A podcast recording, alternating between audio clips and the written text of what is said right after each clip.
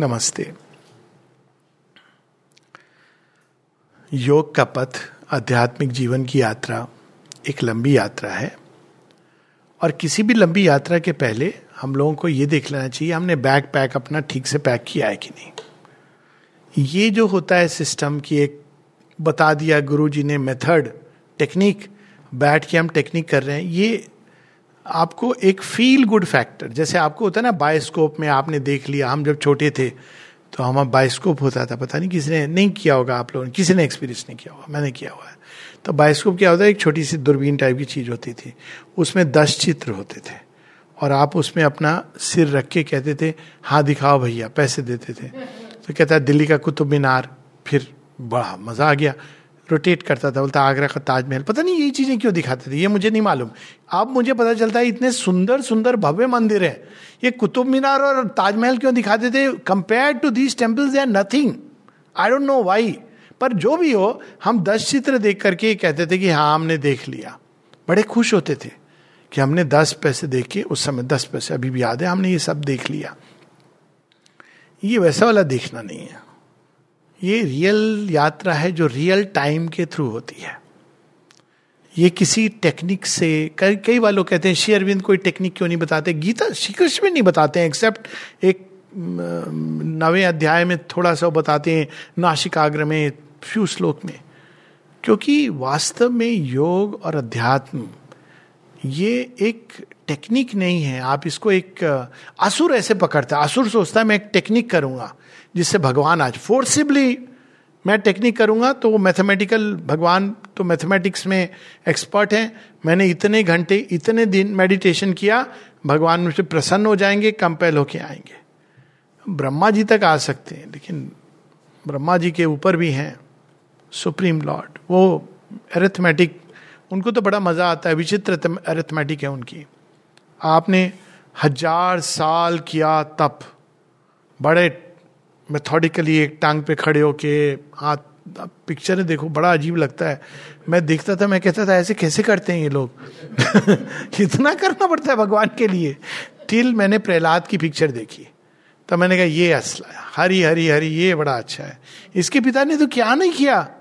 आप देखिए स्टोरी में। हरिण्य कश्यप, आप पिक्चर देखो तो खौफ आ जाएगा कि वो एक टांग पे खड़ा है वो भी दूसरी टांग को ऐसे करके। हाँ, ये आसुरिक तपस्या की मैं ये करूँगा भगवान प्रसन्न होंगे। आपने हज़ार साल तपस्या की। भगवान ने आपको मार्क्स क्या दिए? ज़ीरो। नो मैथमेटिक्स प्रहलाद ने क्या किया? कोई तपस्या नहीं की। तो करता क्या था? हरी हरी हरी। एक अंदर में उसकी श्रद्धा थी। सब के अंदर हरी है। बस इतना ही था। तो ये टेक्निक की बात नहीं है। प्रहलाद के अंदर क्या चीज़ थी जो उसके पिता के अंदर नहीं थी? प्रहलाद के अंदर श्रद्धा थी। तो ये बैकपैक में पहली चीज़। अगर श्रद्धा नहीं है, मांगो भगवान से, बिना श्रद्धा के बैकपैक में रखे हुए, वो टॉर्च लाइट है। कई बार ऐसे पैसेजेस आएँगे मार्ग में, जहाँ कुछ नहीं दिखाई देगा। और जब कुछ नहीं दिखाई देता है तो हम भयभीत होते हैं। क्योंकि अज्ञान है। क्या है? पता नहीं, वहाँ सांप बैठा है, क्या बैठा है? हर चमकती चीज़ वहाँ कहीं ये ना हो, भयानक ना हो। लेकिन श्रद्धा की आँख होती है तो कहता है भगवान साथ में है।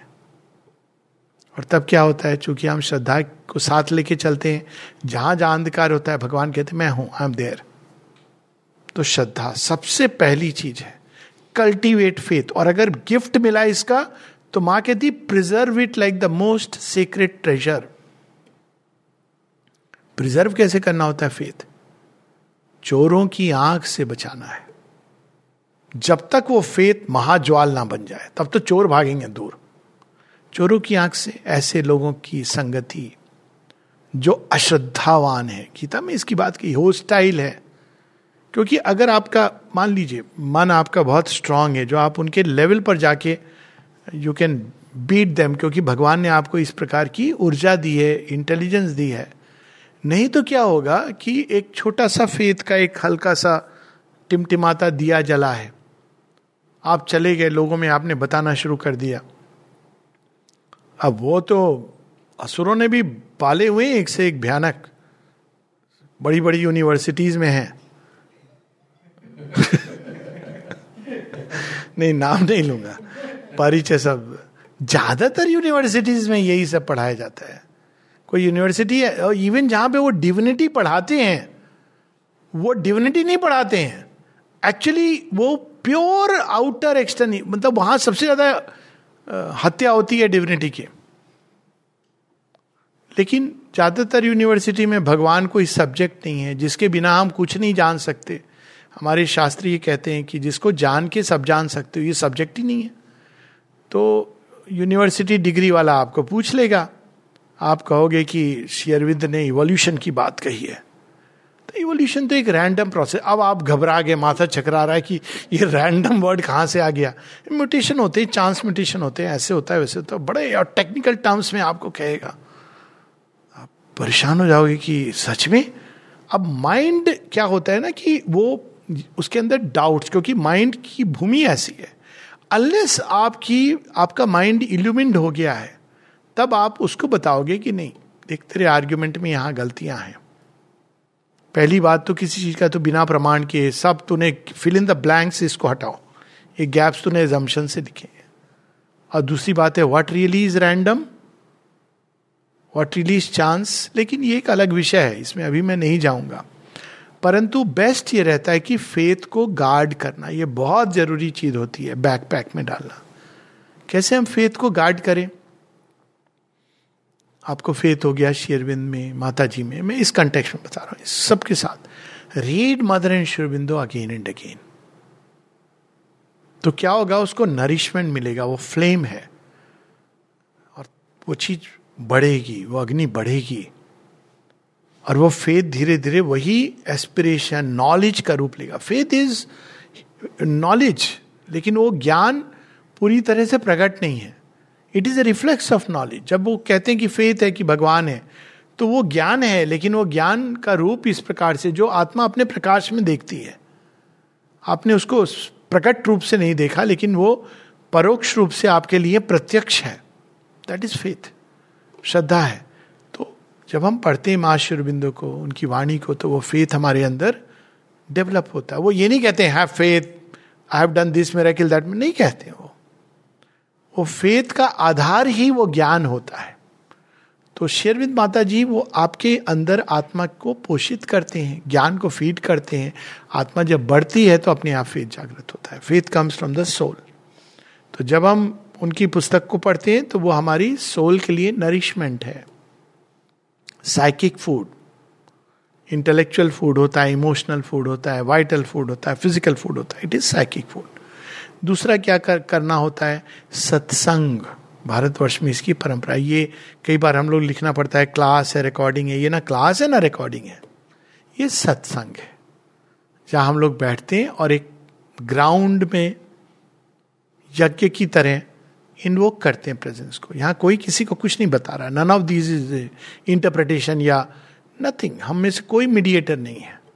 लेकिन हम एक ग्राउंड है, भूमि है, जिसमें कोई लेता है नाम, लेकिन बाकी सब हम इसमें उठते हैं। तो सत्संग इज़ एन अदर वे दूसरा, तीसरा स्टे अवे जब तक ये स्ट्रांग नहीं होती है, ऐसी कंपनी से, ऐसे लोगों से, जो ना केवल अश्रद्धा से भरे बल्कि आपके फेथ को क्लाउड करेंगे।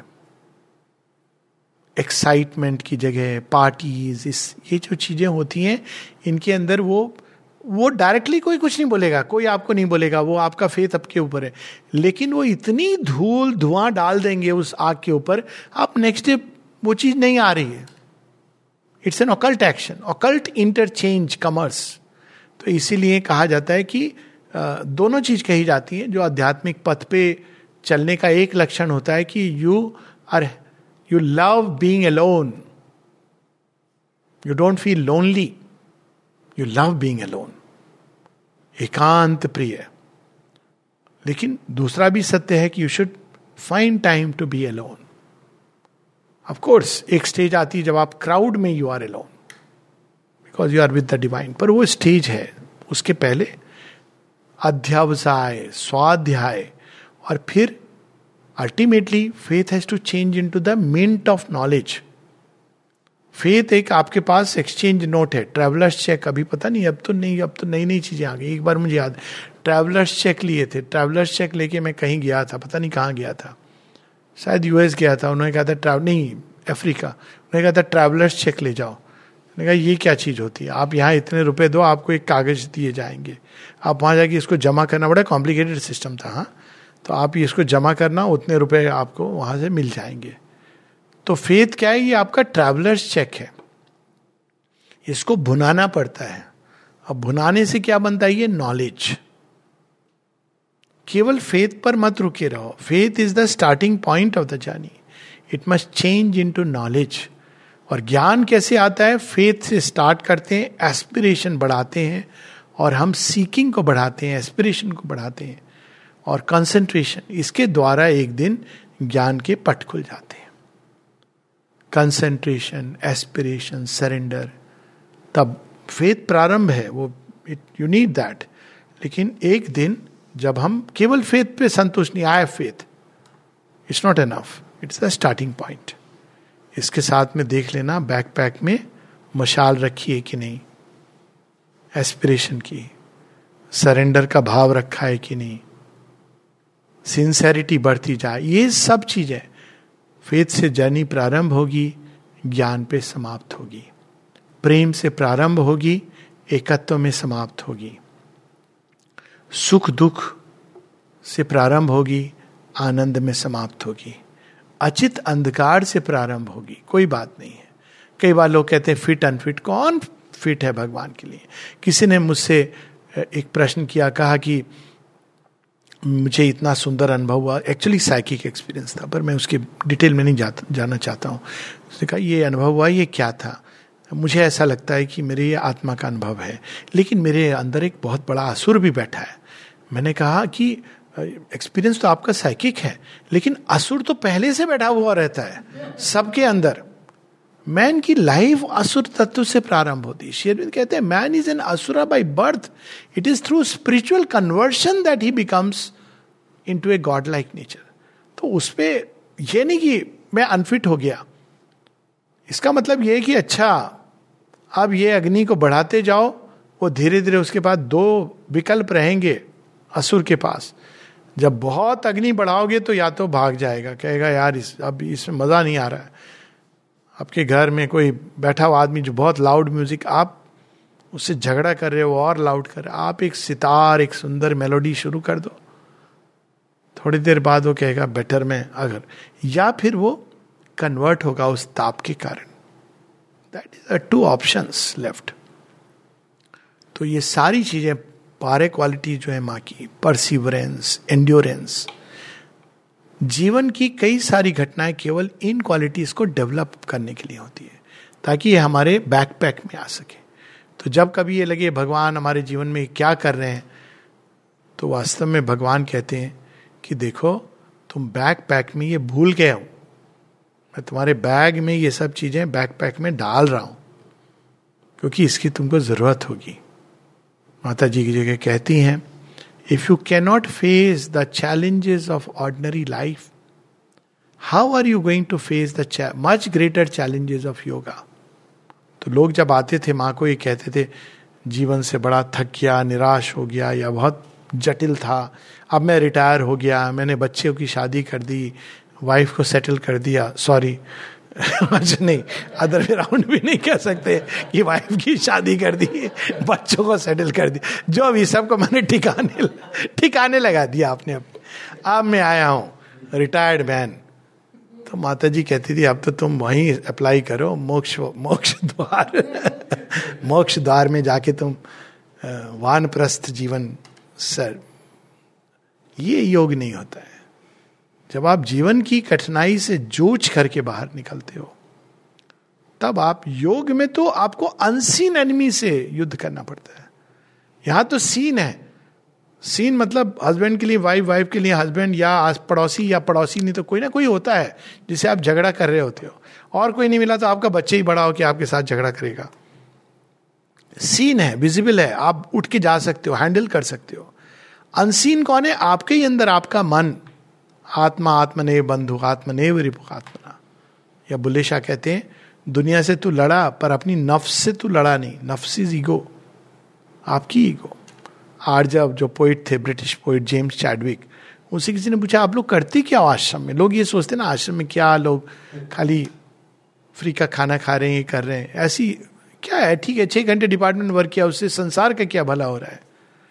तो उसका आज उत्तर देता हूँ, जिसके साथ समाप्त करेंगे। कोई बोले कि क्या करते हो आश्रम में? तो आप बोलोगे, मैं डिपार्टमेंट में काम करता हूँ। क्या?